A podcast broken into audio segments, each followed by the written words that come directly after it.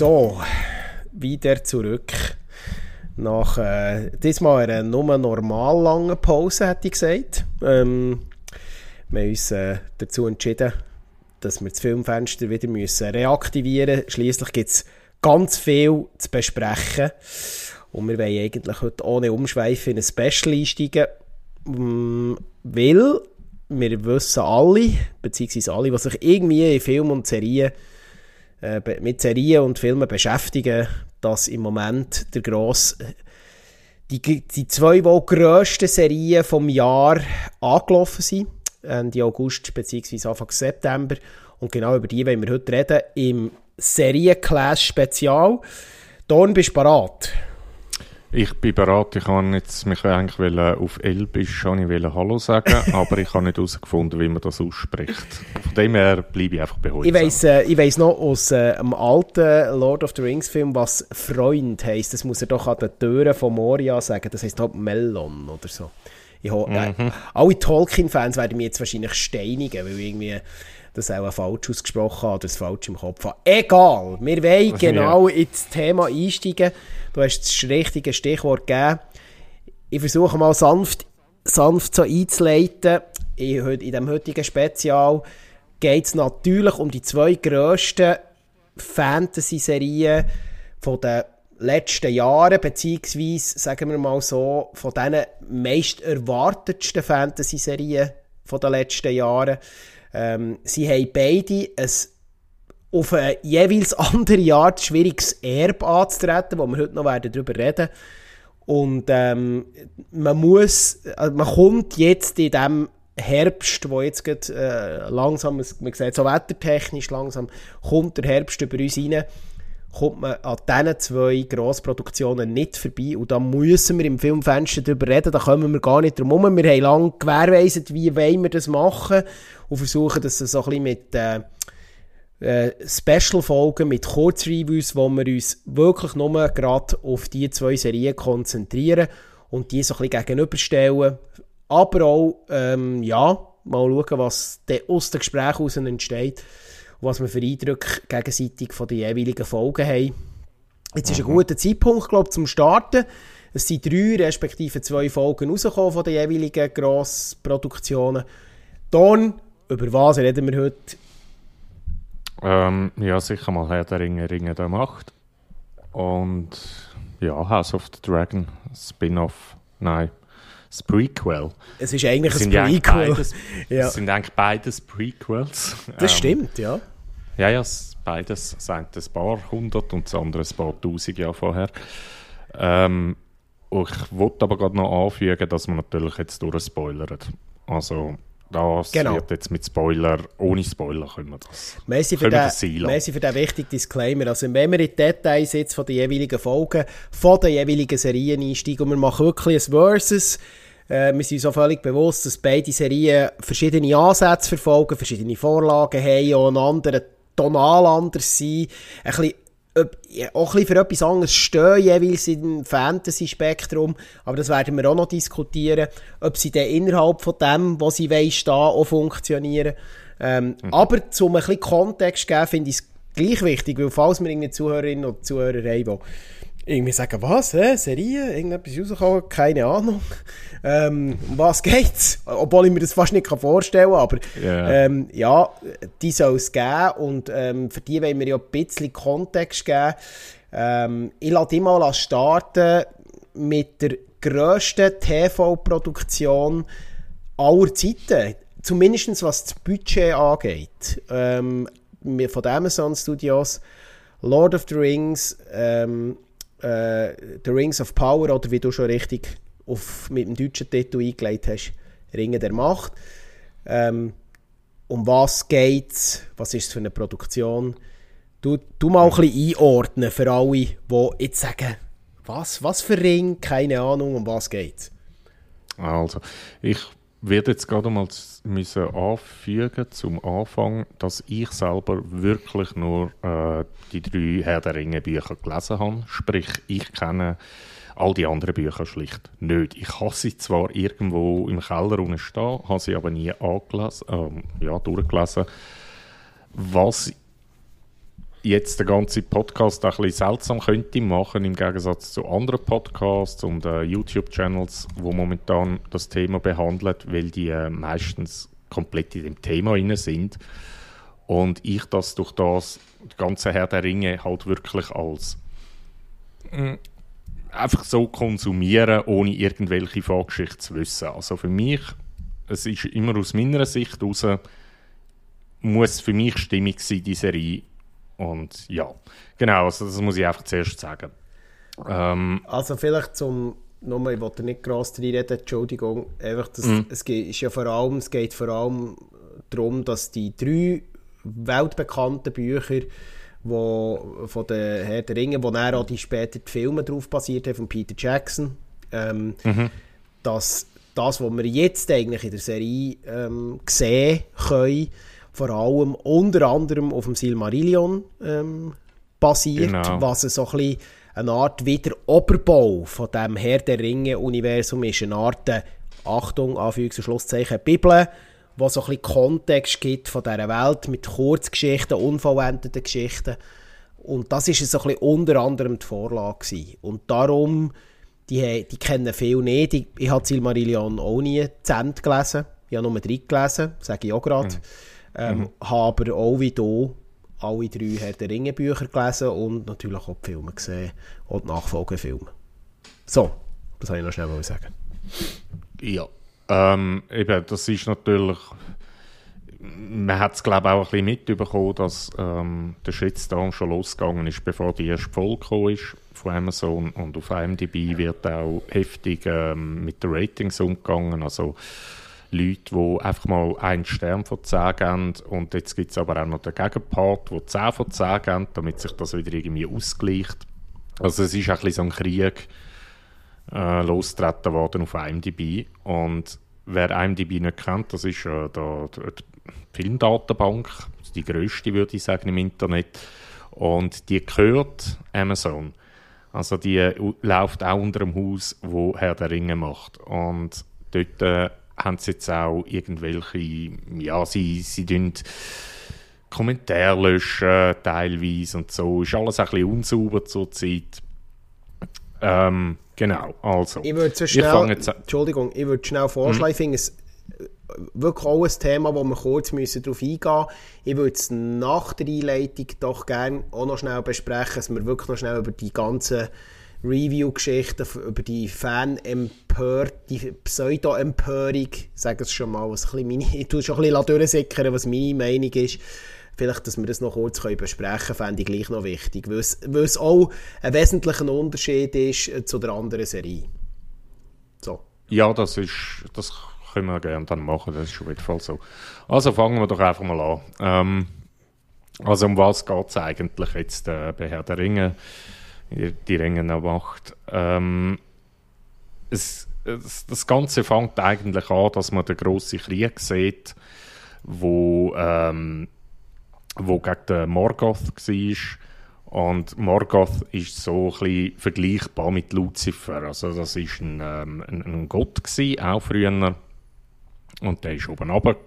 Also der ist verbannt worden aus, der, aus dem Himmel. Jetzt, eben, ich werde halt leider all die Begriffe nicht immer gerade parat haben, wie der Himmel jetzt heißt oder die Erde oder was auch immer. Auf jeden Fall ist es etwa so ein bisschen mit dem vergleichbar.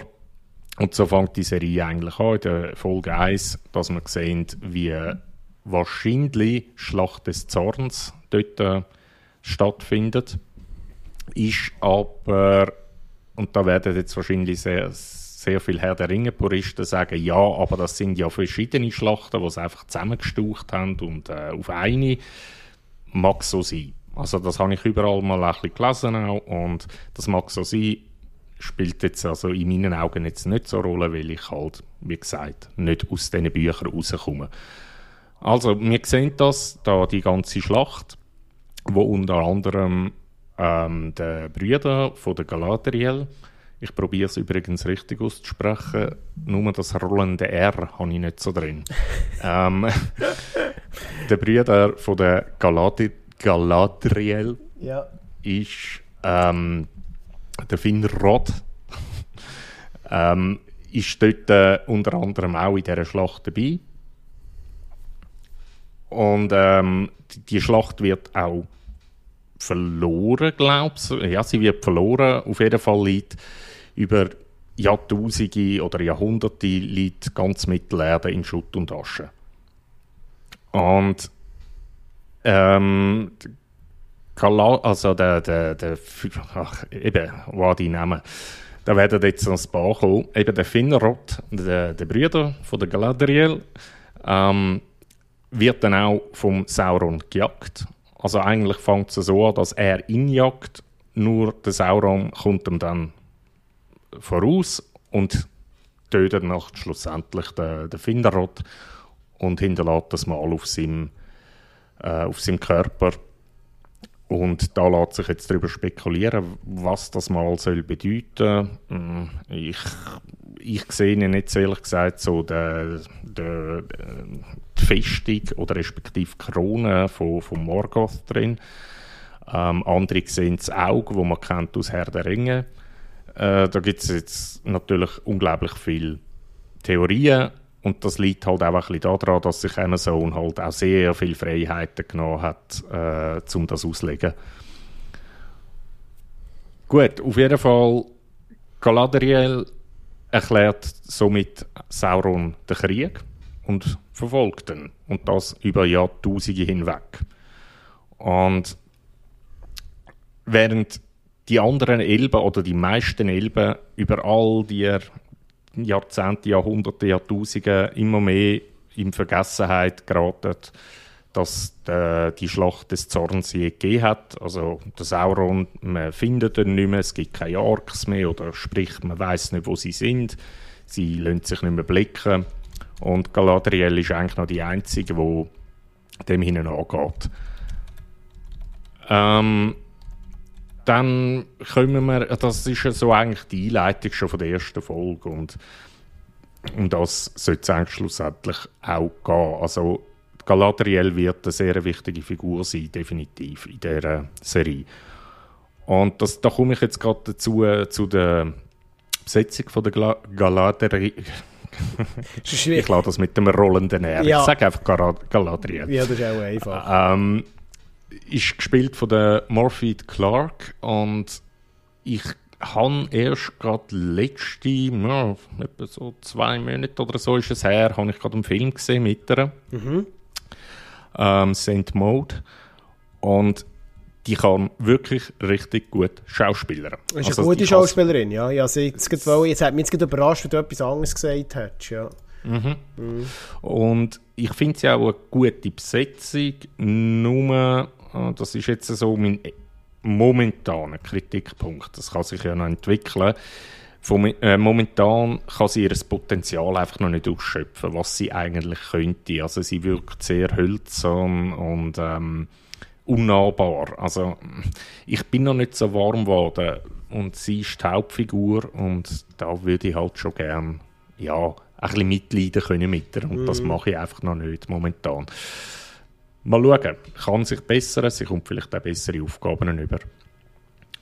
Ja, dann, was haben wir, also eben, das ist so eigentlich der Grundbau, dass, dass es darum geht, dass Sauron sehr wahrscheinlich irgendwo im Dunkeln noch schlummert und sich vorbereitet, wieder zurückzukommen auf Mittelerde. Ähm, Galadriel selber wird aber vom Grossen Rat, hm, wird wahrscheinlich auch irgendeinen anderen Begriff geben für das. Äh, vom Grossen Rat von der Elbe wird ihr angelegt, dass sie aufhören soll, Sauron jagen und dass man sie zurückschickt jetzt äh, nach Valinor. Das ist ähm, so die Region von der Elbe, wo Unsterblichkeit ist. Also wer, wer dort ist, ist eigentlich unsterblich. Auch und das Menschen ist, aus, das finde ich noch wichtig zu sagen, das ist ja auch außerhalb von Mittelerde. Das also, ist außerhalb von Mittelerde, genau. Also, all, also die Reise ja von Valinor eigentlich wieder nach Mittelerde und Mittelerde ist ja dann eben, wie du schon richtig eingeleitet hast, eben in einem desolaten Zustand äh, mhm. etc. Es geht eigentlich darum, wieder es aufzublühen, in dem Sinn, wenn man das ein bisschen vereinfacht darstellen kann. Das habe ich noch schnell einfügen. Ja, ja, das ist gut. Ähm, es bringt mich eigentlich auch zum, zu dem Punkt mit den Karten, die eingeblendet werden, auch in dieser Serie. Mhm Ähm, Gerade eben ich, wo, wo halt nicht unbedingt bewandert bin mit der Geografie im Mittelerden oder was auch immer. Mhm. Ähm, die Karten sind wirklich sehr schön gemacht und man weiß dann wirklich auch, wie was wo ist.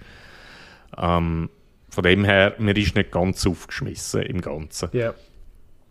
Ähm, ja, also ich denke, so die, die, ganze Geschichte um die Elbe und Sauron, äh, ja, die wird hoffentlich äh, jetzt dann nach der, sagen wir mal, in der vierten Folge dann vielleicht ein bisschen mehr an Tempo aufnehmen.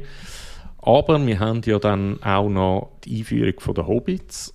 Wo Beziehungsweise, wie heißen sie ja noch nicht Hobbits? Das finde ich noch wichtig, oder? Jein, jein. Es das gibt ähm, drei Arten von Hobbits. Es gibt Haarfüße, ja. das sind die, die wir kennenlernen mhm. in dieser Serie. Da gibt es Pfalbhäute und Starre. Mhm. Starre, hm, glaubst du? mhm. ähm, also es gibt einfach drei verschiedene ähm, Völker, Hobbitvölker sozusagen. Ähm, und wir haben es aber mit den Haarfüßen zu tun. Das sind die, wo zum Beispiel auch der Frodo, der, war auch ein Haarfuß Ähm, ja, auf jeden Fall werden die noch eingeführt und dort haben wir eine neue Figur natürlich, weil der Frodo dort ja noch nicht existiert. Und das wäre ähm, Nori Brandyfoot. Kennt man wahrscheinlich auch noch aus Herr der Ringe, weil die das ist auch so das Geschlecht, das man dazu mal schon hatte. Das ist richtig, ja. Und ähm, ihre beste Kollegin Poppy Proudfellow. Proud ähm, ja, die Nori an und für sich kann man. Ich finde, es ist sehr nah irgendwo zwischen ähm, dem Pippin und dem Frodo. Es ist so ein bisschen mischig. Es, es, hat ein bisschen etwas. Wir machen jetzt ja viel Vergleichen, oder? Und das ist fast, äh, das ist fast zwingend, oder? Man, man, ist immer versucht, äh, Charaktere, die man schon kennt, mit den aktuellen äh, Charakteren zu vergleichen. Ähm, das macht man einfach automatisch. Und ich habe auch den Gedanken gehabt, das ist so eine Mischung aus, äh, äh, aus diesen beiden, ja. Finde ich auch, ja. Mhm. Ja, ich denke eben, solange ich, äh, ich meine, ich habe mir natürlich da auch noch andere Namen rausgeschrieben und so, wo eventuell gar nie werden vorkommen in dieser Serie, wo jetzt auch völlig doof wäre, wenn ich die würde erwähnen, weil man, wenn man Bücher nicht kennt, dann ist man komplett aufgeschmissen. Also mache ich hauptsächlich so Analogien jetzt zu Herr der Ringe. Also, Klar, ja. Genau, das ist am einfachsten. Ja, auf jeden Fall. Äh, und Poppy Proudfellow, also ihre beste Kollegin, ja, sie, sie erinnert dann halt auch sehr stark an, an Sam oder an Sam. Sam, sorry, Sam natürlich, nicht mm. Sam. Ähm, der beste Kollege von Frodo, so ein bisschen, ja, die bessere Hälfte, wo immer wieder ein bisschen ins Gewissen redet. Ja, am Anfang habe ich das tatsächlich ein bisschen gestört, muss ich sagen. Ich dachte, ja nein, aber jetzt könnt ihr nicht einfach, äh, einfach eine weibliche Frodo anstellen und eine weibliche Sam und denken, ja gut, jetzt sind sie halt einfach weiblich und darum sind sie anders.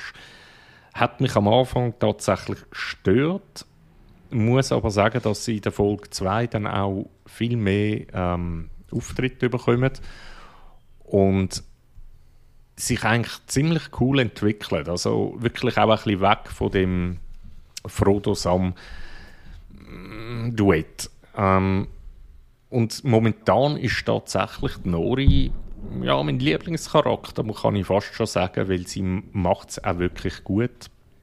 Ähm, äh, Markella Cavendish wo sie spielt, mhm. die macht das wirklich gut. Also sie überzeugt, sie ist witzig und ich nehme dann auch den Hobbit wirklich auch ab.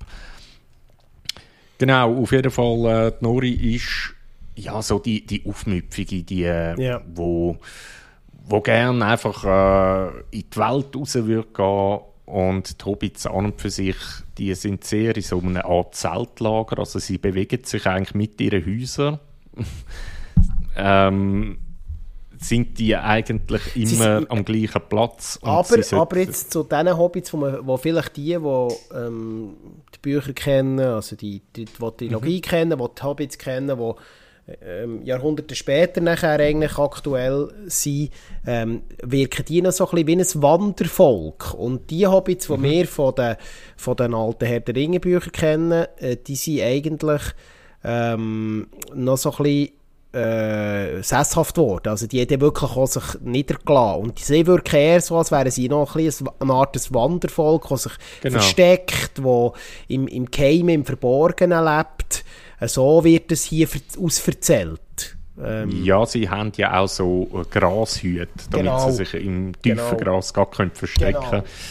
Also ich finde es ich wirklich sehr herzig gemacht. Ähm, das Dorf selber ja, gefällt mir nicht so. Also es, es, es wirkt sehr künstlich alles, leider. Im Gegensatz zu zum Beispiel ähm, äh, der Elbenstadt, ah, wie, wie, hat sie geheißen? Jetzt weiß ich es gerade nicht mehr, wo man ganz am Anfang noch sieht. Die sieht wirklich richtig episch aus. Valinor. Oder was meinst du? Ja, es ist Valinor, ja. ja, natürlich. Ja, ja. Und das sieht wirklich richtig episch aus. Und das Hobbit, äh, Dörfli, ja, bin ich nicht so warm geworden. Wir werden, ja, wir werden ja mit der ersten, mit den Menschen werden wir ja auch noch konfrontiert, ähm, das erste Mal, ja. Äh, wo ja in einer ganz speziellen Situation sind. Nicht so, wie es vielleicht viele kennen.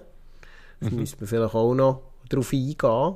Äh, was war der Eindruck von der wie man die Menschen eingeführt hat in, in, in die Welt jetzt von Rings of Power?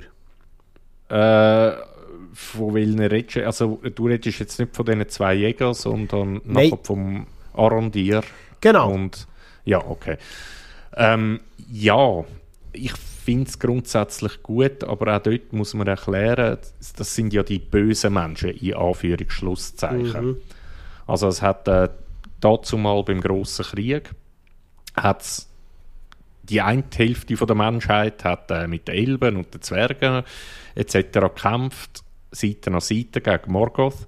Und die andere Hälfte von der Menschen hat sich auf die Seite von Morgoth gestellt und gegen die Elben gekämpft. Mhm. Und die Menschen, die wir sehen, erscheint mir, also es wird auch noch ein bisschen erwähnt, das sind sozusagen die, die bösen Menschen. Und das sieht man auch, weil jetzt, äh, ja, da kommt die nächste, äh, der nächste Erzählstrang rein, und zwar mit dem Arondir.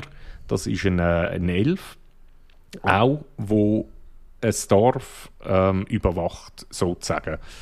Ähm, damit die Menschen sich an die Regeln halten und nicht mehr zum Anführungsschlusszeichen Bösen übertreten.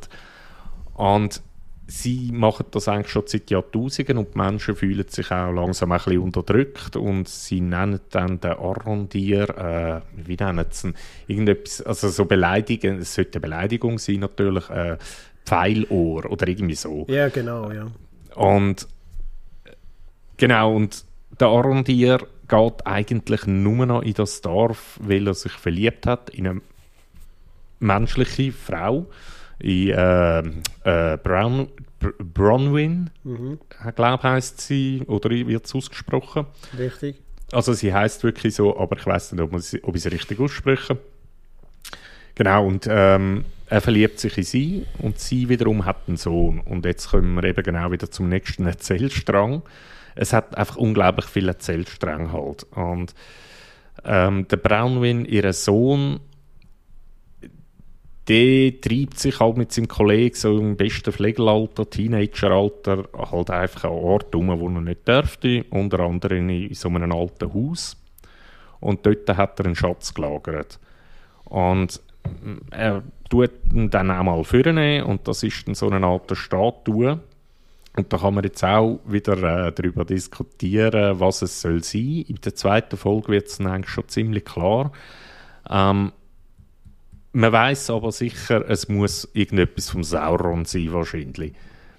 Und der, der Arondir, der kommt dem auch ein bisschen auf die Schliche und findet dann auch, ähm, also das, das, ganze, das ganze Haus, ja, das ist so kompliziert zu erklären, wenn man keine Bilder hat. Ähm, das, das Haus, wo, wo der Sohn von der Bronwyn äh, immer wieder verkehrt oder seinen Schatz irgendwie aus, ausbuddelt. Dort gibt es einen unsichtbar, also einen Gang, so ein Loch, wo gebuddelt worden ist.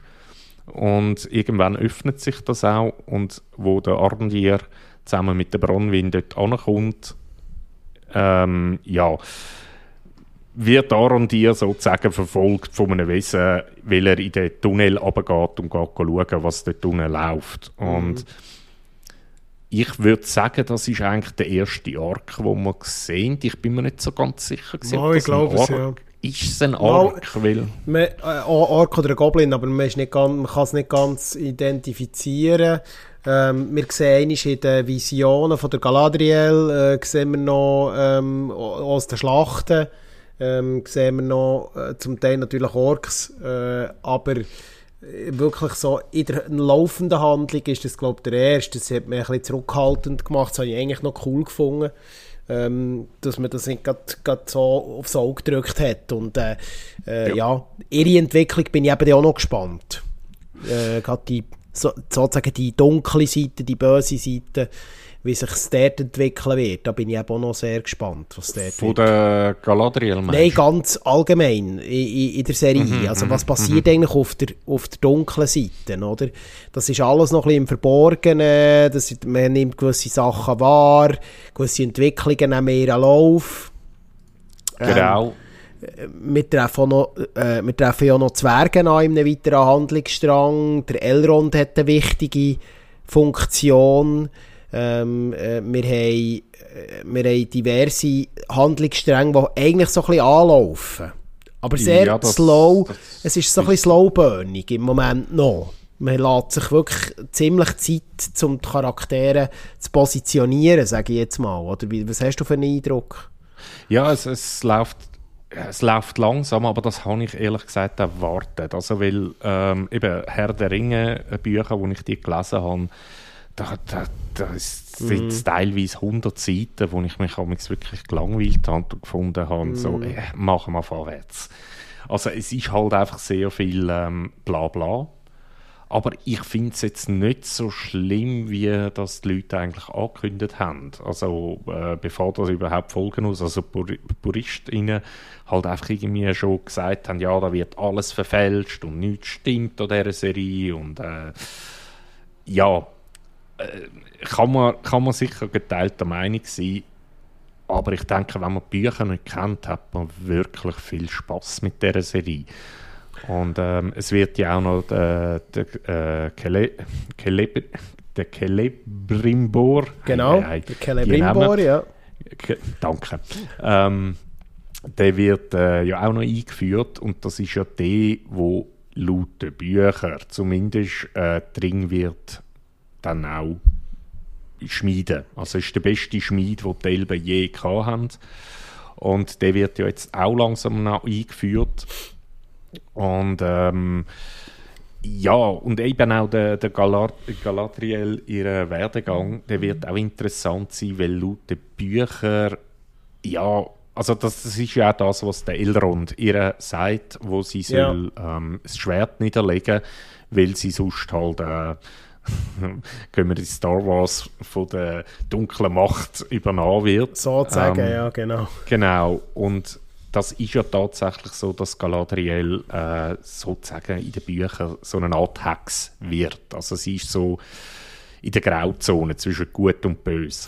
Ja, was man um, übrigens auch weiss, aus der, für die, die nur die alten Filme kennen, also die Originaltrilogie und vielleicht Bücher nicht gelesen haben, dort wird es in einer sehr bekannten Szene auch angedeutet, wo sie ähm, so aufzeigt, was passiert, wenn sie den, den, den Ring würde an sich nehmen Ich, ich tue jetzt nicht erklären, um was es in der alten Trilogie geht, das würde zu weit führen, aber da gibt es so eine ganz markante Szene, wo die sozusagen alte Galadriel, wenn man das so will sagen äh, eben zeigt, wie sie korrumpiert würde von diesem Ring. Und hier geht es auch darum, dass sie natürlich alles, was irgendwo mit der bösen Seite in Verbindung steht, äh, natürlich sie könnte korrumpieren. Und das wird, mhm. wird hier auch wieder thematisiert.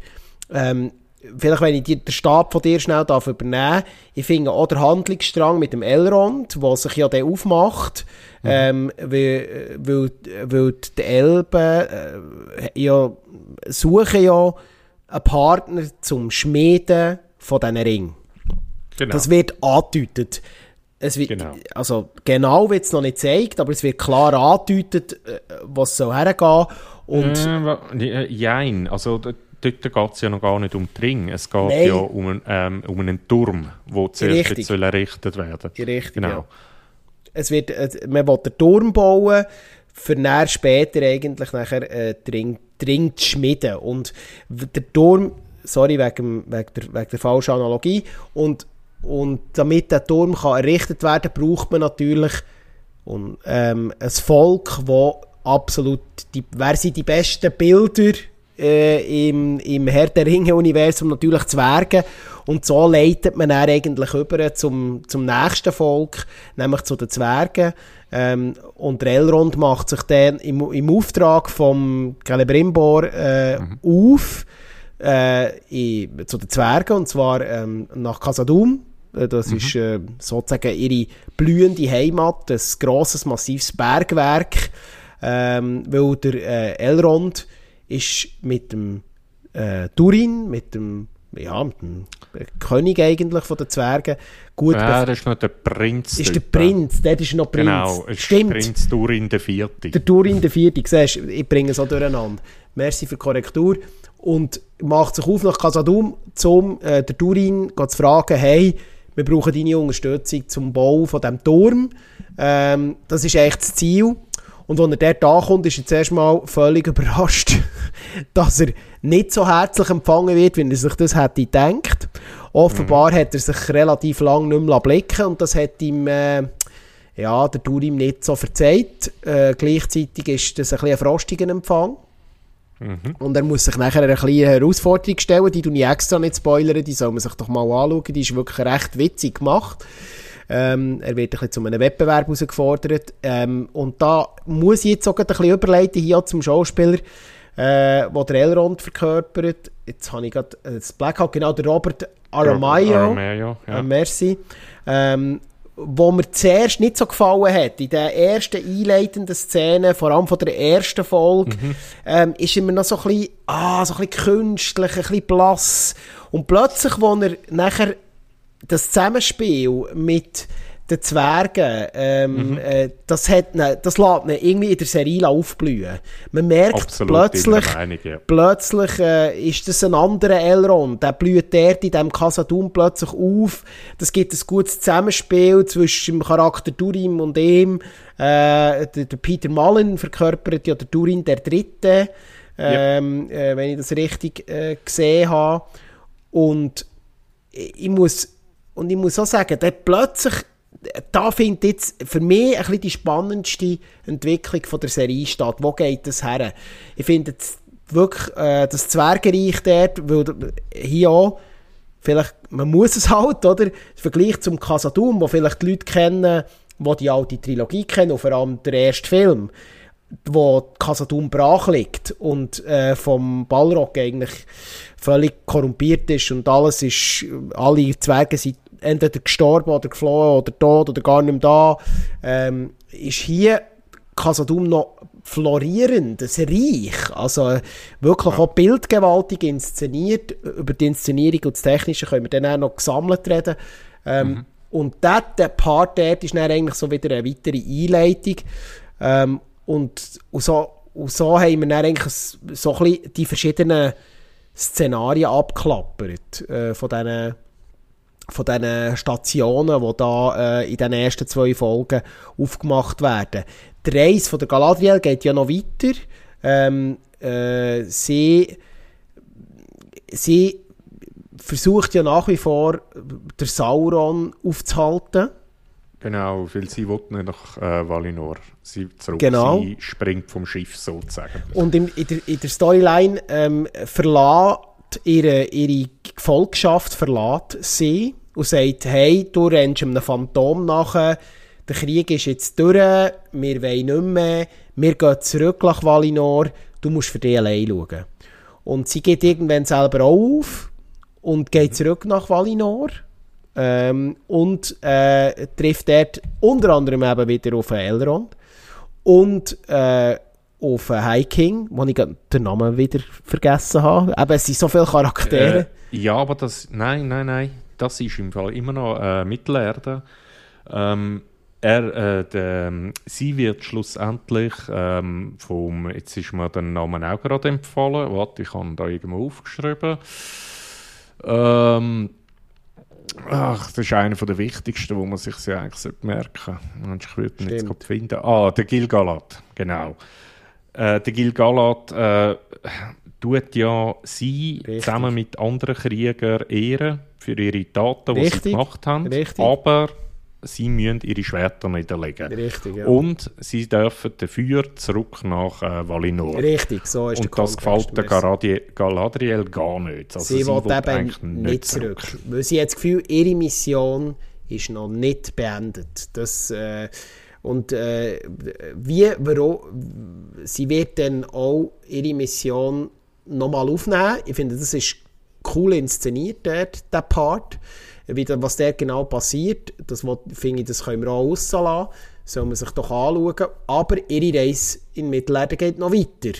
Und, genau. ähm, und von dort aus, so ein bisschen an diesen Punkt sind wir jetzt. Und, was wir, was, und dann ist eigentlich der, einer von der mysteriösesten Handlungsstränge ist eigentlich äh, die Ankunft von einem unbekannten Wesen, Schrägstrich, wo mhm. wir nicht wissen, was es ist. Ähm, der Fremde, ja.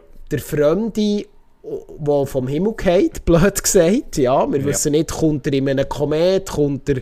Also verschiedene ähm, äh, Leute in Mittelerde, unter anderem auch ähm, die Hobbits, beziehungsweise mhm. Harfoots, ähm, aber auch andere nehmen wahr, dass da ähm, etwas vom Himmel geht, ähm, eine Art mhm. Komet, ähm, mhm. wo einschlägt, und zwar schlägt er zufälligerweise in der Nähe ähm, von der Heimat oder von dem Lager von der Harfoots ein und unter anderem Nori finden bei Einschlagstelle ein unbekanntes Wesen, Schrägstrich Person, was sich komisch verhalten. Und der tut sich so ein bisschen eine mysteriöse Sache auf. Wer ist das? Was mhm. will der? Was sind seine Absichten? Was, was kann der? Was tut der zur Handlung dazu? Und dort ist so ein bisschen, ähm, jetzt auch, nimmt es ein bisschen Dynamik auf. Wie hast du also, jetzt den Übergang ja. wahr, wahrgenommen? Ja, also eben, wenn man jetzt wieder nach den Büchern würde gehen, müsste das rein theoretisch der Anatar sein, mhm. aka Sauron. Mhm. Also eigentlich müsste das, das Sauron sein, weil der mit dem Feuerball dann eben zurück auf Mittelerde kommt. Jawohl. Jetzt da haben wir aber eben noch den, ähm, den anderen Strang mit dem äh, Theo, also dem Sohn von der Unifat, von den Menschen, von ja. der Bronwyn. Und äh, ja, er, das, ähm, das, das, die, sämtlich, äh, die, die Statue, die er halt immer in der Hand hat, äh, vermischt sich mit Blut von ihm und formt sich, ich würde sagen, zu einem Schwert. Und ich nehme an, das ist Saurons Schwert. Und das könnte ja, sein, ja. Das ist also, jetzt so eine Spekulation, oder? Genau, und ich, ich weiss jetzt halt, eben dort bin ich mir dann halt nicht sicher, wie viel Freiheiten sich Amazon rausnimmt. Also sie führen einen ein bisschen an der Nase rum dort. Ähm, ob jetzt, äh, keine Ahnung, durch das Schwert irgendwie der Theo ähm, übernommen wird und so zum Sauron wird, was natürlich, ja, das, da, da werden Puristinnen Sturm laufen, wenn das so wäre. Ja, das ist aber im Moment noch Spekulation. He? Genau, also ich denke wirklich, dass der Fremde, also ja, dass das der Anatar ist, eben Sauron. Ich gehe mal davon aus, weil äh, sie können es fast... Äh, es, ich habe auch nichts anderes gefunden, ehrlich gesagt, wo, wo mit dem in Verbindung steht, dass ein Feuerball mit einem Lebewesen auf der Erde einschlägt. Ja. Genau. Ja. Ähm, ja, zusammenfassend, es, man, man, merkt, es ist komplex, wir haben sehr viele Handlungsbögen, äh, wir haben sehr viele Handlungsstränge, die aufgehen. Die Serie ist jetzt erst gestartet, wir haben zwei Folgen können bis jetzt schauen, die nächste kommt ähm, Ende äh, 1. Septemberwoche raus. Ähm, dann wäre es die dritte, immer am Freitag ähm, kann man sie streamen, am, am jeweiligen Freitag von der Woche, immer einmal in der Woche. Vielleicht um ein bisschen allgemeine Daten zu übermitteln. Ich habe es vorher einleitend gesagt. Ähm, mhm. The Rings of Power ist kolportiert aktuell die teuerste TV-Produktion aller Zeiten, seit man Filme produziert. Ähm, zusammen mit den Rechtskosten äh, für die Rechte an, an, am ganzen Mittelerde, äh, Herr der Ring-Universum, äh, Tolkien-Universum, äh, werden rund 780 Millionen Dollar kolportiert für die erste Season. Ähm, Jetzt ist natürlich die Frage, das ist eine Unmenge von Geld. Äh, äh, es wird sogar bis zu einer Billion, ähm, äh, also bis, äh, zu, bis zu einer Milliarde spekuliert, Entschuldigung, ähm, wo da investiert wird in, in eine riesige TV-Produktion. Und äh, was ich spannend daran finde, ist nicht, dass die Summe ist ja aberwitzig, abgesehen davon, für eine Serie. Was ich ja gegenüber einem Kinofilm ist ja der Erfolg äh, oder wirtschaftlicher Erfolg von dieser Serie ja nicht eins zu eins messbar. Also mhm. wird Amazon so viel zusätzliche Zuschauer auf ihrem Streamingdienst nur durch die Serie generieren? Wie entwickelt sich das wirtschaftlich gegenüber den Ausgaben? Welche hat so oder so ähm, ein Amazon-Abo äh, gelöst oder äh, Amazon, also Amazon Prime-Abo gelöst. Und wie ausschlaggebend wird die Serie jetzt für, für, für den Streaming-Dienst selber sein? Nichtsdestotrotz, ja, nichtsdestotrotz finde ich, man muss das erwähnen, äh, es sind absolute ähm, Top-Leute auch am Start. Äh, die Produktion ist aber nicht ohne Nebengeräusch über die Bühne gegangen. Es hat Rechtsstreiten im Vorfeld. Die Produktion ja. ist nicht, äh, nicht äh, gerade einfach gewesen.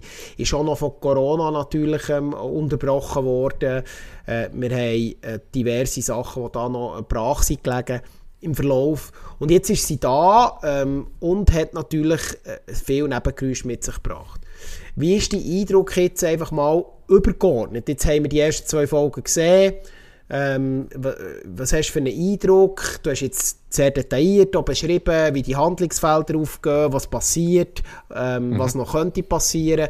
Ähm, aber rein so übergeordnet, also was ist diese Zwischenfazit von, der, von dem, was du bis jetzt hast gesehen?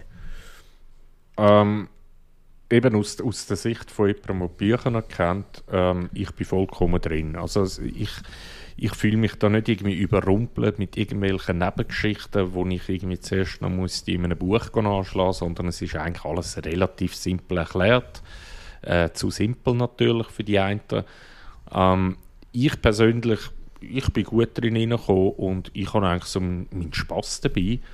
Und ähm, ich muss jetzt gerade auch noch zu der Produktion, äh, respektive zu Drehbüchern sagen. Äh, ich glaube, es ist die zweite Folge, äh, ist geschrieben worden von der oh, Jennifer Hutchinson. Ja. Und die hat unter anderem auch so Breaking Bad äh, Folgen geschrieben ja. und zwar auch äh, die, die top-rated Breaking Bad äh, Ozymandias Folge, ja. wo ähm, ich bin jetzt gerade, die hat auf IMDb, die Folge hat 10 von 10. Mhm. Also, die, die, also sie ist eine Top-Autorin mhm. und ich hoffe, dass sie dort dann auch ein bisschen weiter schreibt und so und dann habe ich eigentlich eine relativ gute Hoffnung, dass sich die Serie auch gut entwickelt. Ähm, also ich bin, ich bin eigentlich zufrieden und das ganze Gedöns da wegen der Diversity und so, ganz ehrlich, es hat mich nicht einmal gestört. Also es ist nicht so aufs Auge gedruckt, wie irgendwie behauptet worden ist. Ähm, es ist einfach und ja, also es, es ist überhaupt nicht störend. Absolut nicht. Nein, es ist ja, ich habe ja, wo wir ähm, über Trailer geredet haben, wo wir über, über die Ankündigungen geredet haben, aber wir eigentlich noch nicht direkt sich ein Bild können machen haben wir ja schon mehrere Sätze verloren über Lord of the Rings, ähm, The Rings of Power. Mhm. Und ich habe ja immer gesagt, oder, äh, wenn eine Serie, äh, wenn die Serie sollte scheitern oder in der Gunst der Zuschauerinnen und Zuschauer wird scheitern, dann ist das wahrscheinlich nicht wegen der Diversity oder diesen ganzen sogenannten, in Anführungs- und Schlusszeichen, woke Themen, die da aufgespült werden im, rund um die Serie, mhm. ähm, äh, sondern dann wird sie scheitern an einer schlechten Story, an, schlecht, an einem schlechten Pacing, an, an, an, ja, einfach an den schlechten Inhalt. Oder schlussendlich vielleicht auch an schlechten Schauspielern. Und ja. was für eine Herkunft die Schauspielerinnen äh, und Schauspieler haben, ist völlig egal. Sie müssen in ihren Rollen funktionieren. Und das ist so. Ich finde einfach die Diskussion, und das ist jetzt eigentlich die Überleitung zu dem, was wir vorher haben gesagt ich will so kurz fassen, ich bin völlig deiner Meinung. Ich habe mich auch nicht gross beeinflussen von dem Getöse im Internet. Heute gibt es sowieso äh, immer wieder Getöse im Internet bei solchen Themen. Ähm, ich finde den Grundvorwurf absurd, zu sagen, mhm. Dass man ein Werk von einem Autor nicht so darf verfälschen und jetzt tue ich hier verfälschen in ähm, imaginären bzw. virtuellen Anführungs- und Schlusszeichen setzen, ähm, äh, weil das dem Autorin oder dem Autor nicht gerecht wird. Das ist ein völliger Quatsch. Ich habe noch nie so eine lächerliche Aussage gesehen. Jeder Film, jede Serie, die auf einer Buchvorlage basiert, hat sich inhaltlich immer an Änderungen äh, äh Änderungen vollzogen. Die Produzenten, Drehbuchautoren haben Vorlagen genommen, haben sie zum Teil ein bisschen angepasst, teilweise weniger, teilweise mehr, haben Charaktere verändert. Das ist schon immer so gewesen. Das ist vor 20, 30 Jahren so gewesen und es ist jetzt so. Und ja. da, wird, da wird ein Politikum um etwas gemacht, das ich lächerlich finde. Ich finde es dann nicht gut, wenn ich jetzt die Lord of the Rings Serie schaue, dann muss das Lord of the Rings Feeling überkommen. Wenn mhm. das und das ist der Kern, das ist der Gedanke ja auch vom Autor, vom J.R.R. Tolkien, gewesen, nämlich die Mittelerde-Welt, die Lord of the Rings-Welt, ähm, die muss ich spüren aus der Serie. Und mhm. ob jetzt dort POC-Schauspieler rumlaufen oder Latin-Schauspieler oder, oder Caucasian-Schauspielerinnen und Schauspieler, es ist völlig egal.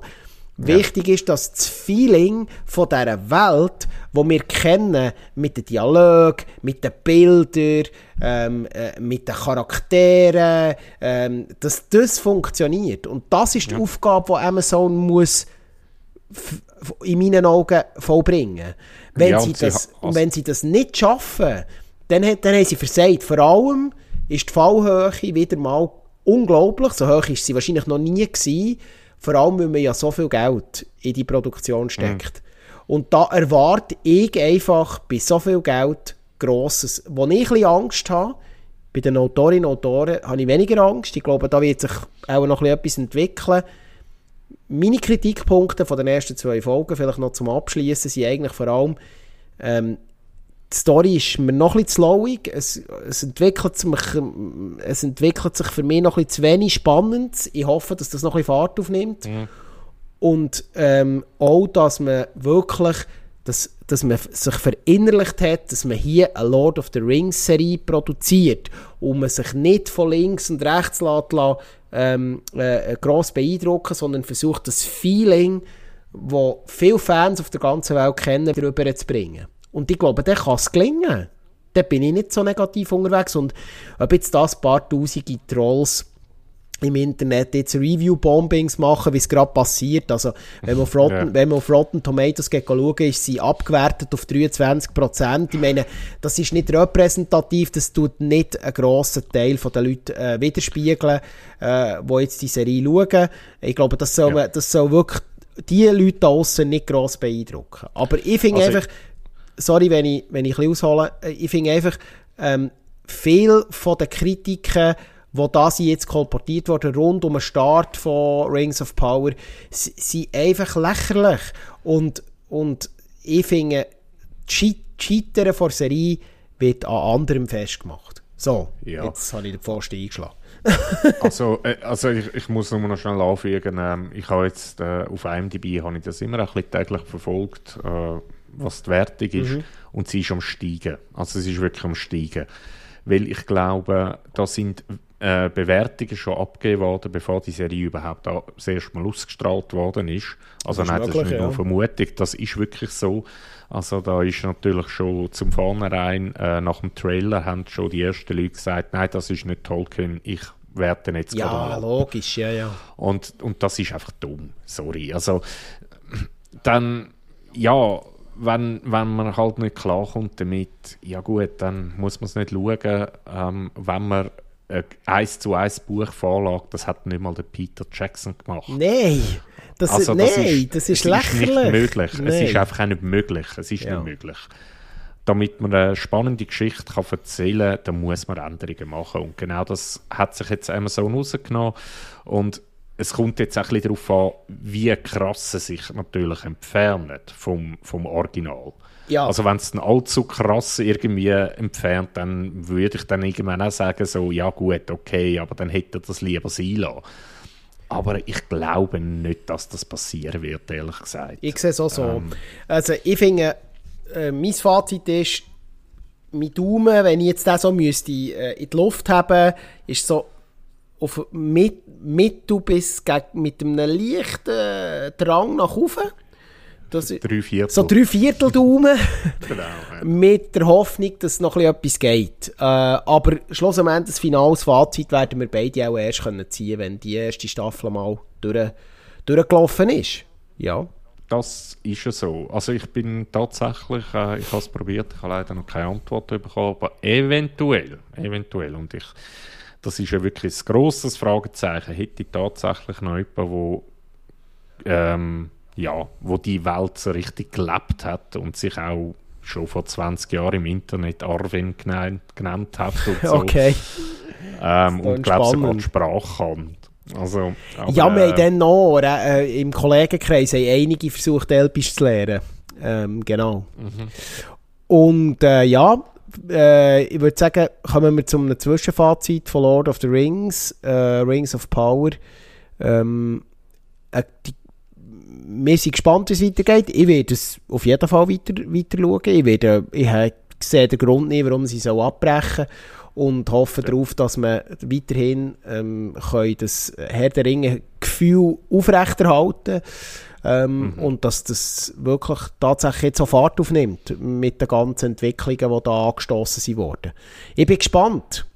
Ja. ja. Und was was den einen ihre Ringe sind, sind den anderen ihre Drachen. Und somit leite ich gerade quer rüber ähm, zu der wahrscheinlich äh, zweitmeist erwartetsten Fantasy-Serie vom Jahr 2022 ähm, aus dem Hause HBO, äh, wo im Moment auch parallel zu Lord of the Rings läuft und äh, auch ein bisschen früher angelaufen ist, eine gute Woche, Woche ja. früher, oder, wenn ich es richtig im Kopf habe, 21. Ja, August. Ja, ja. 21. August auf HBO angelaufen, 22. August nachher auf Sky Atlantic für Europa. Ähm, jetzt ist es so, von was reden wir? Wir reden von House of the Dragon. Du hast es vorher ganz am Anfang äh, vor Folge gesagt. House of the Dragon ist eine Prequel-Serie zur wahrscheinlich erfolgreichsten ähm, Serie überhaupt von den letzten 30, 40 Jahren oder so, nämlich von Game of Thrones. Habe ich das Gefühl. Ah. Ähm, Breaking Bad. Ja, gut, aber Breaking Bad ist vor allem, ist vor allem ich, ich, weißt, äh, gemessen an der am, am, an, an, an der, nicht, nicht jetzt unbedingt an den Reviews, sondern ja, ja. Nein, weißt, nein. an der alles Resonanz gut, in der Bevölkerung. ja, ja. Ich glaube, das ist ja, wirklich, äh, also das ja sind ja Babys nach Charakteren benannt worden von, und, und all so Sachen sind ja da. Ja, Hilfe. Ja, die armen, die armen Kinder. Aber äh, item, um das soll es nicht gehen. Es geht ums Fantasy-Epos Game of Thrones, ähm, wo über Jahre, ja, die letzten paar Jahre die TV-Landschaft wie keine andere Produktion prägt hat. Und, und jetzt gibt es eine kleine, kleine Parallele schon mal zu Lord of the Rings. Ähm, auch hier sind die Erwartungshaltungen von vielen Fans gross, denn die Serie hat ein unrühmliches Ende genommen. Ähm, mhm. Die beiden am Anfang noch ähm, äh, wahnsinnig, äh, wie soll ich sagen, ja, sie sind echt gelobt worden, die beiden Produzenten, G.B. Weiss und äh, jetzt kommt mir gerade der zweite Name nicht mehr Sinn. Egal. Äh, äh, haben im Grunde genommen die letzten Seasons und insbesondere die Season 8, wo die Serie eigentlich geschlossen hätte sollen schliessen, ähm, basierend auf den Vorlagen von J.R.R. Martin und da sind wir auch wieder bei, äh, bei Buchvorlagen Ähm, wobei die, vor allem die letzten Seasons ja ohne Buchvorlage müssen auskommen. Ich glaube, Buchvorlage es nur noch bis Season 4 gegeben. Ich hoffe, ich erzähle jetzt kein gefährliches Halbes. Nein, er, er, er ist ein bisschen, der George, also George R. R. Martin ist tatsächlich gar nicht hinten mit Schreiben. Ja. Genau. ich, ich habe gemeint, also, äh, die, äh, die Serie hat sich, Game of Thrones hat sich noch, glaube bis Season 4 plus minus noch an den Büchern orientiert und er, ja, ähm, mhm. hat er, ist er Berater für die weiteren drei Bücher nachher bis zur Season 8 und die Serie hat sehr enttäuschend geendet. Ich gehe nicht jetzt auf die Season 8 nochmal ein und äh, HBO hat äh, das natürlich gemerkt. Die Resonanz der Fans ist absolut eine Katastrophe gewesen. Man sieht es auf IMDb. Mhm. Ist zwar die Gesamtbewertung von der Serie immer noch hoch, aber wenn man die einzelnen Reviews seasonbezogen liest, dann kann man eigentlich schon sehen, dass die Fans wahnsinnig enttäuscht waren. Ich war so. Gewesen. Ich muss sagen, ich bin wirklich mit einem Groll aus der Serie raus. Es hat mir ja wieder so Lost-Feelings bekommen. So eine geniale mhm. Serie, die einfach wieder unglaublich schlecht und enttäuschend endet. Äh, obwohl man alle Trümpfe in den, in den Hängen hatte. Das ist sehr, sehr schade. Wirklich schade. Was hat, was hat dich denn am meisten gestört dort? Also jetzt speziell in der Season 8 oder ja. einfach in der letzten äh, das Erzähltempo ist ein grosses Problem geworden. Die Serie ja. ist eigentlich dafür bekannt gewesen, bis zur Season 4 plus minus, dass man eigentlich immer wirklich einem Zuschauerin, einem Zuschauer das Gefühl hat gegeben, hier passieren Sachen, die Welt ist gross, die Leute bewegen sich langsam von A nach B und plötzlich ist mhm. alles, ist das Erzähltempo und, und die Set-Pieces sind alle plötzlich übereinander fast geworfen worden. Charaktere mhm. haben zum Teil, wo sie am Anfang von der Serie wirklich interessante, spektakuläre Wendungen hatten, haben sie plötzlich Wendungen angenommen, unter anderem eine Hauptcharakterin, ähm, äh, äh, wo wir alle wissen oder alle kennen, äh, wo eine Wendung nimmt am Schluss von der Serie, wo völlig nicht nachvollziehbar ist. Also wirklich völlig nicht, wo man einfach merkt, drei Buchautoren haben offenbar irgendwie müssen fertig werden ähm, und und auch ein unbefriedigender Abschluss für eigentlich, ja, der Thron eigentlich, um das, um das, das Spiel von den Thronen zu Ende zu bringen. Ähm, äh, und, und dann plötzlich hat die Serie auch immer wie mehr Plot-Armor aufgebaut. Äh, etwas, was ich zwar nachvollziehbar finde, wenn Charaktere noch nicht ausverzählt sind, dass sie halt zum Teil Situationen müssen überleben, weil sonst äh, sie sind nicht mehr da. Ja. Aber das hat man so extensiv einsetzen, dass es immer wie unglaubwürdiger geworden ist. Und dann hast du einfach gefunden, ja, okay, langsam überleben die einfach alles und der Zufall rettet sie, oder? Und für das ist eigentlich Game of Thrones nicht gestanden. Und das ist die grösste Enttäuschung zusammenfassend. Das hat man so schlecht nachher eigentlich vor allem zu Ende gebracht in dieser Season 8, dass ich wirklich die Kritiken verstanden habe. Das habe ich nicht, das habe ich nicht als Trolling empfunden. Ich war wirklich enttäuscht gewesen habe einen Groll gehabt und gedacht, jetzt müsst ihr es lassen. HBO, jetzt müsst ihr sich auch äh, anderen Stoffen zuwenden. Dann hat man... Also, ja, sorry. Ja.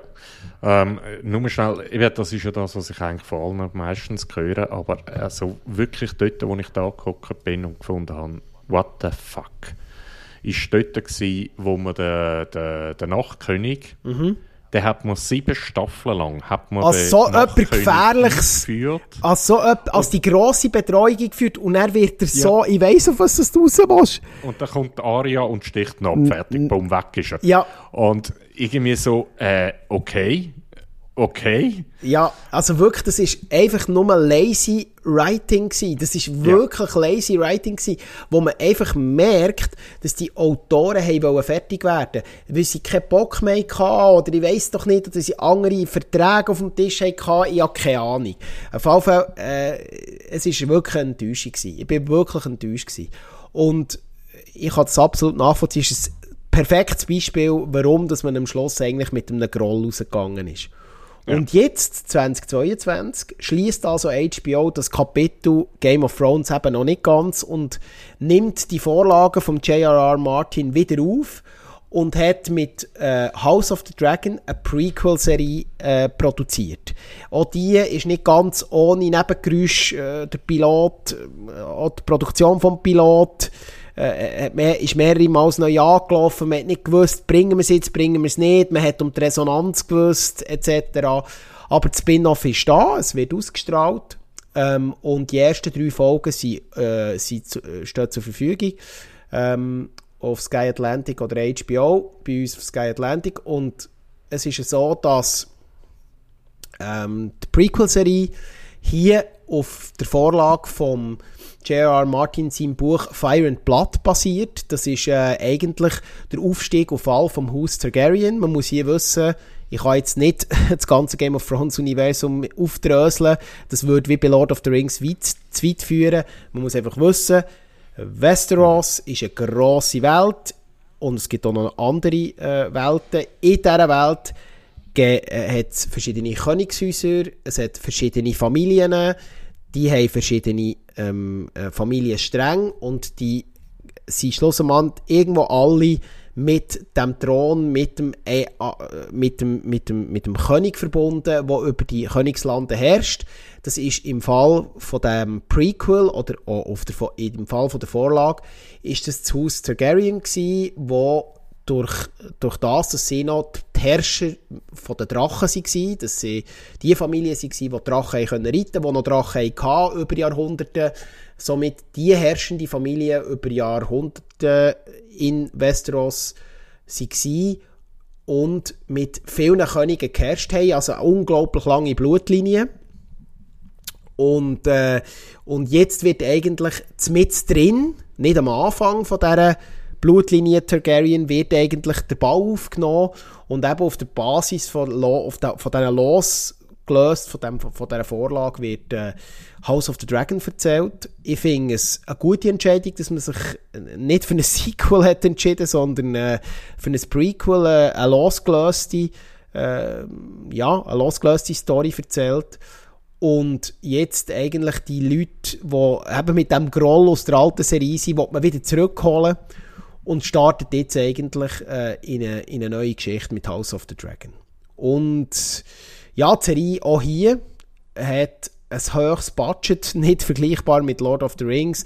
Also HBO hat sich äh, wirklich nochmal ins Zeug gelegt, man nimmt das ernst, man will den Leuten wieder etwas präsentieren, es hat, äh, man ist sofort drinnen, der bekannte Score, ähm, die bekannten Bilder, die beka auch das Farbscaling, man merkt sofort, ich bin da irgendwo plus minus wieder in dem Game of Thrones Universum. Das ist so ein bisschen der Start drin. Wie hast du den Start in House mm. of the mhm. Dragon erlebt? Ja, du hast, du hast es jetzt eigentlich gerade erwähnt. Ähm, mir, also für mich ist es momentan noch zu sehr Game of Thrones. Mhm. Also, mh, mm, ich, ich bin gut reingekommen, alles. Eigentlich kein Problem. Ich finde auch, die, Schauspiel äh, die Schauspielerbesetzung ist eigentlich fast durchs Band durch eigentlich wunderbar. Also ich bin äh, vor allem so, eigentlich noch ein Fan so. von der äh, Rain, äh, wie heißt sie, Prinzessin ähm, äh, Renira, genau. Renira, Renira. Ja. Ähm, ich finde sie besser als ja, die aus Game of Thrones, ehrlich gesagt. Ich habe die nie mögen. Ähm, die ist, ja, äh, also von dem her, und auch der König, ich finde ihn, also der Viserys, äh, ich, ich liebe es, ihm zuzuschauen. Finde ich grossartige Besetzung. Aber für mich ist es wirklich tatsächlich noch zu sehr Game of Thrones. Und ja, es ist das nur um Targ äh, Targ Targ Targaryen. Ja, ja, jetzt, danke. Ähm, auf der, nur auf dieser Blutlinie jetzt irgendwie die Geschichte erzählt. Äh, da bin ich eigentlich gerade mal froh, weil bei Game of Thrones bist du gerade in ganz viele Häuser eingeweiht worden, in das mm. Königshaus, in das Königshaus. Das ist mir sehr ein bisschen äh, konzentriert. Das macht es auch genau, für, zum Beispiel genau. für Leute, die die Game of Thrones gar nicht kennen, ist das ein super Einstieg, weil da bist du nicht sofort überfordert und ich muss wirklich sagen, ähm, HBO hat das mega cool gemacht. Auf der Homepage hast du wirklich so einen Stammbaum, einen interaktiven. Mhm. Du kannst die Charaktere anschauen. Weil es dann noch viel komplizierter wird, haben sie, haben sie auf, sind sie auf das schon mal voreingegangen. Ich werde heute schnell ein bisschen zusammenfassen, so inhaltlich, wo, wo befinden mhm. wir uns, äh, was passiert eigentlich. Also wir sind wieder im Spoilerbereich hier, ganz klar. Ähm, äh, wir sind im Grunde genommen starten wir ähm, wenn man das so will, sagen mit, also wir, wir sind eigentlich wenn wir jetzt so, ich will zuerst den Überbau von der ersten Folge machen. Äh, es gibt kein Intro. Das plötzlich, man wird gerade reingeworfen. Es gibt mhm. eine Art wie eine erste Szene. Ähm, und sofort merkt man, Produzenten haben so alles von Game of Thrones, und das ist auch der Eindruck, den du wahrscheinlich hast gehabt, ausgemacht hat, in die erste Folge reinpacken. Drachen, Gewalt, Blut, Sex, da ist äh, das volle Programm dabei. Ähm, äh, es kommt auch wieder ein äh, Turnier vor, etc. Ich gehe noch kurz ein. Ähm, etc. Ja, also man merkt, Produzenten wollen es klar machen in der ersten Folge, hey, das ist wieder das Game of Thrones, das ihr doch alle wieder wollt. Nicht das, wo wir nicht enttäuscht haben. Das ist so mein erster überbaut Eindruck von der ersten Folge. Wie hast, hast du das auch so wahrgenommen? Äh, ja, ich habe es eben ich has ähnlich wahrgenommen. Äh, mir ist es tatsächlich zu wenig gewalttätig. ich bin ein bisschen überrascht ja. ähm, und eben das mit dem Ritterturnier, dort habe ich nämlich auch noch etwas zu sagen. Ja. Das ist eine Szene, die hat mich unglaublich genervt. Aber das Zusammenschneiden mit der Geburt war frech, gewesen, das muss ich sagen. Das, das ist Die Montage, da, da können wir dann auch noch, noch gesondert drüber reden. Ja. Ich werde noch heute schnell auf die Story eingehen. Ähm, the Hires of the Dragon oder Die Erben des Drachen äh, ist äh, Folge 1 gewesen. Ähm, wo, wo fängt die Geschichte eigentlich an? Wir sind 100 Jahre nach, nach dem Beginn von der Targaryen-Herrschaft in Westeros und äh, es ist gerade der vierte König gekrönt worden, der Jaehaerys der seine Söhne verloren hat und äh, durch einen grossen Rat wird bestimmt, wer ähm, der Nachfolger soll sein. Ähm, das ist der Jay Harris. Äh, die werden das noch merken. Es ist unglaublich viel Namen, unglaublich. Also ich werde auch noch durcheinander kommen. Ein bisschen äh, paralleles Problem zu Lord of the Rings. Ähm, und äh, seine ältere Cousine Rhaenys äh, wird übergangen. Entsprechend äh, neun Jahre später ist der äh, Viserys äh, äh, König und hat eine, Toch äh, hat eine Tochter, die Prinzessin Rhaenyra, die eigentlich Thronfolgerin könnte werden, aber in dieser klassischen und äh, äh, ja, hier klar Männer, Männer dominierten Vorstellung von der Königshäuser äh, da, darf es nicht eine Königin in dem Sinn geben, eine Nachfolgerin. Das heisst, ähm, der König äh, Viserys versucht, auf Biegen und Brechen mit seiner Frau ein Nachkommen zu zeugen, der männlich ist. Und das ist bisher misslungen. Und ähm, wir, wir steigen in die Folge ein, wo seine Frau äh, Emma äh, wieder schwanger ist. Aber er natürlich äh, jetzt überzeugt ist, diesmal klappt es und die Geburt ähm, die geht schief. Das ist ganz klar ein Spoiler. das heisst, ähm, ja, ich denke eben das mit dem Spoiler. Ja, äh, die Geburt geht schief und zwar muss er eine schwierige Entscheidung treffen. Will das Kind retten oder will die Frau retten? Und beides wird nicht möglich sein. Und er entscheidet sich fürs Kind ähm, in einer hadert mit sich selber und seine Frau verstirbt. Er hadert natürlich nicht nur mit dieser Entscheidung, sondern er wird auch in den folgenden äh, in den kommenden Folgen noch immer wieder mit dieser Tatsache konfrontiert werden für sich selber und man merkt auch, wie er mit dem ringt. Und äh, doch das, was er sich erhofft hat, nämlich, dass der Nachkommen A männlich ist und schlussendlich kann gerettet werden und näher also der Thronfolger geboren wäre, geht schief. Es stirbt, stirbt nämlich nicht nur seine Frau, sondern auch der Nachkommen. Sein jünger Bruder Damon, äh, der zum Zeitpunkt von seiner Thronschaft äh, Kommandant von der Stadtwache ist und einen schwierigen Charakter hat, du, äh, schert aus und seine sogenannte Hand of the King gibt es ja immer bei Game of Thrones, also seine rechte Hand, der Otto Hightower, äh, spielt äh, auch hier wieder äh, spielt hier eine wichtige äh, Rolle. Ähm, und auch die weiteren Mitglieder, die sich um ihn als König scharen und ihn beraten, sind äh, ein wichtiger Start jetzt in die neue Serie. Und man merkt sofort wieder, wie man hier typisch Game of Thrones die Häuser, die Charaktere, die Leute, ihre Motivation, ihre Ziele gerade wieder platzieren. Und das ist eigentlich der dramatische Einstieg zusammen mit dem angesprochenen Ritterturnier in die erste Folge. Und so entspinnt sich langsam eigentlich das typische Game of Thrones artige, die Game of Thrones artige Erzählweise. Die Regie hat in der ersten Folge der Miguel, Sap Miguel Sapovnik äh, geführt, ein bekannter Regisseur aus der Game of Thrones Serie, wo ich finde, der macht es immer top und das hat er auch hier wieder bewiesen. Ähm, und jetzt geht es also rund um das Königshaus äh, und die Targaryen-Familie mit der Rhaenyra, ihre, wie, wie soll ihre Reise weitergehen? Sie kann nicht, sie kann nicht äh, Thronfolgerin werden, das wird verhindert. Äh, wie kommt der König schlussendlich zu einem männlichen Thronfolger? Und so entspinnt sich langsam eigentlich die erste Folge und ähm, äh, der, der Start in die Serie. Jetzt sind bereits drei Folgen draussen. Ich werde jetzt nicht jede Folge detailliert nacherzählen, ähm, aber wie zu erwarten war, äh, es ist eigentlich, ja, man bleibt wieder dran. Also ich habe wieder das gute Gefühl gehabt, ich bin gut reingekommen, auch mit dem dramatischen Anfang. Ähm, die Charaktere interessieren mich, ähm, es entspinnen sich gute Nebenhandlungen. Äh, ja, also ich habe bis jetzt bin ich wirklich sehr, sehr positiv überrascht. Ich habe zwar auch noch das Game, das Game of Thrones Gefühl, aber ich hoffe mir in den kommenden Folgen auch, äh, dass es dort noch eine Entwicklung sollte oder wird geben. Ja, ähm, also ich, es ist ja so, dass ähm, gerade ähm, äh, oh, all die Namen, ich, ich habe anfangs so spufft mit diesen zwei Serien.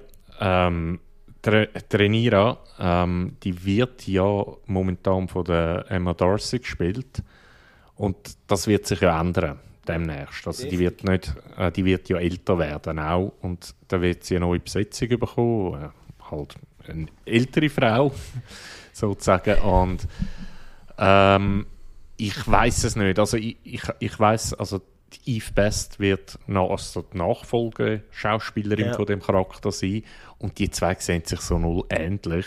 Da finde ich, hat sich ähm, Herr der Ringe, ähm, habe ich gefunden, ähm, wo man die junge Galadriel sieht, als Kind noch. Ja. Und ähm, nachher mit dem Morphet Clark, wo sie nachher im Erwachsenenalter spielt. Ja. Ähm, sich, das könnte wirklich die junge Version sein von ihr. Also da ist das Casting ziemlich gelungen. Wir müssen jetzt schauen, wenn der Wandel kommt, der ist ja bis zur Folge 3 noch nicht passiert. Jetzt äh, bin ich dann gespannt, ja, ob das ein genau. bisschen komisch wirkt nachher, ja.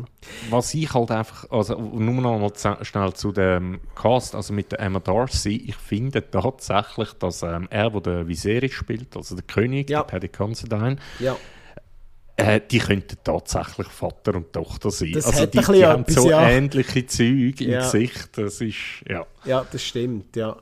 Auch sonst muss ich einfach auch sagen, also die schauspielerische Besetzung, ähm, der Otto Hightower, der ja gespielt wird ähm, vom äh, Reese Ivans, ähm, unglaublich genial. Also das ist einfach wirklich wieder eine hervorragende Besetzung.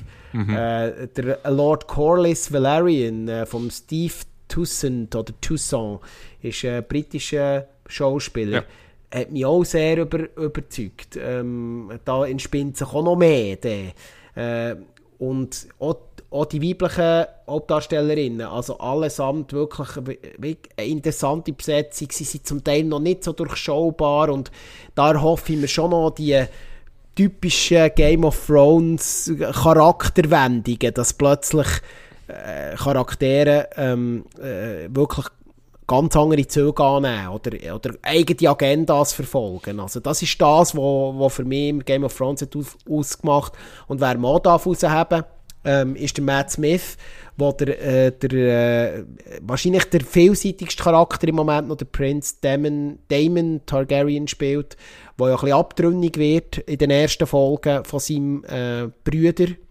der König ist. Und er könnte wahrscheinlich mitunter zu den wichtigsten Charakteren werden jetzt in dieser ersten Staffel, habe ich das Gefühl. Ja, also das ist ja tatsächlich äh, gerade der, äh, der Matt Smith, der Damon spielt, da ist ja am Anfang ein riesen Shitstorm losgegangen. Ja, ja, das ist... Gar nicht und so. Und ich finde ganz ehrlich, der interessanteste Charakter auch, bis ja. anhin. Also, ich weiß nicht, warum da alle gerade irgendwie umgeflucht haben. Und ähm, wegen Lord Corliss, ähm, äh, Dunkt mich das nur, oder ist die Perücke, die er halt anhat, da seine Rastas? Ja, die weißen Rastas. Die, die sehen so unglaublich unecht aus. Es stört vielleicht mich ist jedes es, Mal. Vielleicht ist es, äh, ähm, vielleicht ist es die Aufmachung, vielleicht ist es, äh, ähm, ich weiß es nicht. Äh, aber ja, ich, ich, ich weiß, was du meinst. Ja. Weil sie haben ja eigentlich alle Perücken an, aber bei ihm fällt das wirklich besonders auf, dass es eine Perücke ist. Ja, ja, bei seinem Sohn später auch, in der dritten Folge, Mhm, ist es auch ein bisschen unglücklich. Da hat man irgendwie beim Kos Kos Kostümbuilding und bei der Ausstattung äh, hat man das ein bisschen besser können lösen Aber wenn wir schon gerade äh, bei diesem Thema sind, weil wir so vorher bei Lord of the Rings haben angesprochen also man muss wirklich sagen, also die Rüstungen, die Kostüme, die Ausstattung, das ist einfach Grossartig. hervorragend. Also ich mag Ja. mich noch erinnern, es gibt äh, eine Szene, ganz, ganz, ganz, ganz, äh, ganz harmlose Szene, wo der König äh, Viserys äh, vor dem Lager, äh, vom Kaminfeuer hockt und ähm, und der, und der Spe und der hat so eine ledrige Rüstung an oder vor einem Feuer steht er. Und da sieht man so das Emblem von den Targaryens mit diesen Drachenköpfen, also mit diesen verschiedenen Drachen übereinander gelegt. Ähm, und das sieht wirklich, also wirklich von Hand gestickt aus und hat wertig ausgesehen. Die Rüstungen sehen wertig aus, die ganzen Kostüme wieder. Das, was eigentlich auch immer eine Stärke war, ähm, von, von, Ga von Game of Thrones, kommt hier wieder zum Tragen, sie sich wirklich wieder Mühe geben. Wo ich Definitiv. äh, auch Ausstattung von der, vom Environment, also wirklich auch Kulissen und so, dass sie sich wirklich auch, finde ich, wieder ins Zeug gelegt, wo ich eher wieder ein bisschen Kritik muss üben, sind manchmal ein bisschen CGI-Effekte. Es gibt äh, ähm, Parts, gerade Drachen, die natürlich komplett in CGI äh, hier äh, ja, in, in, der Serie vorkommen und da haben sie sich natürlich selber nicht gerade ähm, äh, ja, sich nicht eine einfache Aufgabe gestellt, oder? Wenn du natürlich äh, ein Buch verfilmst, wo Drachen eine grosse Rolle spielen, dann müssen sie auftauchen. Das ist die Erwartungshaltung der Zuschauerinnen und Zuschauer. Ähm, und äh, sie da hat es wirklich auch äh, qualitätsmässig ein Auf und Ab gegeben. Muss ich sagen, ein Auf und Ab. Aber äh, ja, so ist es. Äh, ich habe zum Teil gefunden, Drachenszenen äh, in der ersten Folge, zum Teil gerade in, in, der Anfangssequenz, aber auch in der Mitte sehr gut. Es gibt dann aber auch Sequenzen, wo es wieder, in der, vor allem in den Flugszenen, wo sie ein bisschen rein kopiert wirken, wo die CGI ein bisschen nicht gerade die Qualität hat, die ich, mir- ich mir erhofft hätte. Aber summa summarum ist das, sind das alles Kritikpunkte, die ich bestens kann verzeihen kann, solange die Qualität inhaltlich so bleibt, wie sie bis jetzt ist. Und Ja, äh, ja. Kill Your Darlings haben sie sich wieder mal ähm, definitiv äh, zu Herzen genommen. Ein, ein Charakter wie der Crabfeeder, äh, äh, wo da eingeführt wird als geheimnisvolle, geheimnisvolle Person, äh, wird einfach mal wieder und es wird nicht mal gezeigt, äh, lebt ab auf, äh, auf brutalste Weise äh, durch die Hand von Damon Targaryen in der dritten Folge bereits und ich hätte eigentlich noch ein bisschen mehr von dem wissen und jetzt ist er weg, aber ja, das ist halt auch das, was Ähm. Game of Thrones halt auch hat ausgemacht. Da müssen wir auch damit leben. Also, mein erster Gedanke war, dass das extra gemacht haben. Weil, Ich glaube ähm, auch. So à la, hahaha, wir machen jetzt nochmal das mit dem Nachtkönig, wir machen es jetzt halt einfach innerhalb von zwei Folgen. Ja. Ähm, und weil ich habe mich auch so mega eingestellt schon auf ihn und denkt, wow, geil, Mad Max-Vibes. Genau. Ja. Und dann kommt er irgendwie aus der Höhle und ist zweiteilt. Ja, Ja. super. Jetzt habe ich mich so gefreut, um noch mehr zu erfahren, ja. Und ähm, äh, ich habe das auch so interpretiert, dass er die Hautkrankheit, ha Hautkrankheit hat, oder? Grayscale, wo wir aus äh, Game of Thrones kennen. Das wird nicht erwähnt, aber Ja. äh, ich gehe davon aus, dass das so ist. Äh, und ich muss auch sagen, also ich bleibe auch der dran. Ich bin immer noch komplett drinnen. Ich, bin, ich habe den Groll wirklich jetzt, glaub, langsam abgelegt nach drei Folgen und ich bin wirklich interessiert und gebe dieser Serie jetzt mehr als nur eine gute Chance. Sie ist im Moment noch bei meiner persönlichen Gunst vor Lord of the Rings, äh, aber das wird jetzt wahrscheinlich ein bisschen ein Kopf-an-Kopf-Rennen werden. Ja, ich bin guter Dinge, dass auch bei House of the Dragons äh, so weitergeht in dieser Qualität, wenn sie wirklich sich auf die Stärken wieder besinnen, ähm, habe ich ein gutes Gefühl und äh, genug Stoff für interessante Wendungen, für in spektakuläre Szenen äh, ist da, was man von den Vorlagen so liest und recherchiert, äh, wird es da noch einiges geben. Und was man vielleicht noch muss für äh, Game of Thrones Fans wissen, das ist eine Serie, die klar Zeitsprünge macht. Das ist äh, neu, das, ist, das kennt man so stark aus Game of Thrones eigentlich nicht.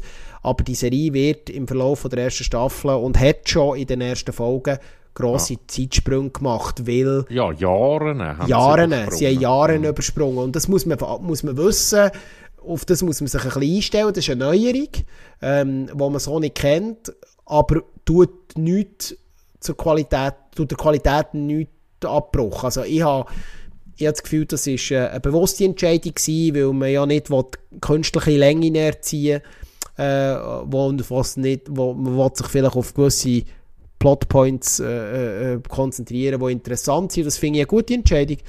Und ich bin gespannt, ja, HBO ist auf gutem Weg, äh, die Game of Thrones Fans wieder zu versöhnen. Und äh, das Duell ist eröffnet, drei Folgen beziehungsweise zwei Folgen. Äh, und wir bleiben doch weiterhin dran. Was ist unser äh, Gesamtfazit? Können die zwei Serien uns durch den Herbst begleiten? Was, was sagst du? Ja, also ich bin da wirklich 50-50. Also mir gefallen beide bis anhin. Ja. Ähm, sie haben ihre Schwächen, klar, das hat jede Serie. Auch, äh, auch Better Call Saul hat seine ja. Schwächen. Äh, ähm, aber äh, schlussendlich, also ich werde definitiv alles schauen. Also die müssten jetzt, so komplett an die Wand fahren, ob es jetzt ja. Lords of the Ring ist oder ob, äh, aber das kann ich mir einfach nicht vorstellen. Ja, dass, ähm, also Game of ähm, House of the Dragon hat gelernt aus den Fehlern von Game of Thrones, denke ich jetzt einmal. Und HBO ist eigentlich ein Garant für gute Produktionen. Sehe ich genau ähm, wie du, ja. Und Amazon, ja, ich weiß es nicht. Du, ich denke, das ist ihr erste grosses Projekt, das sie wirklich haben. Ähm, ein bisschen so in der, im Fahrwasser von Netflix.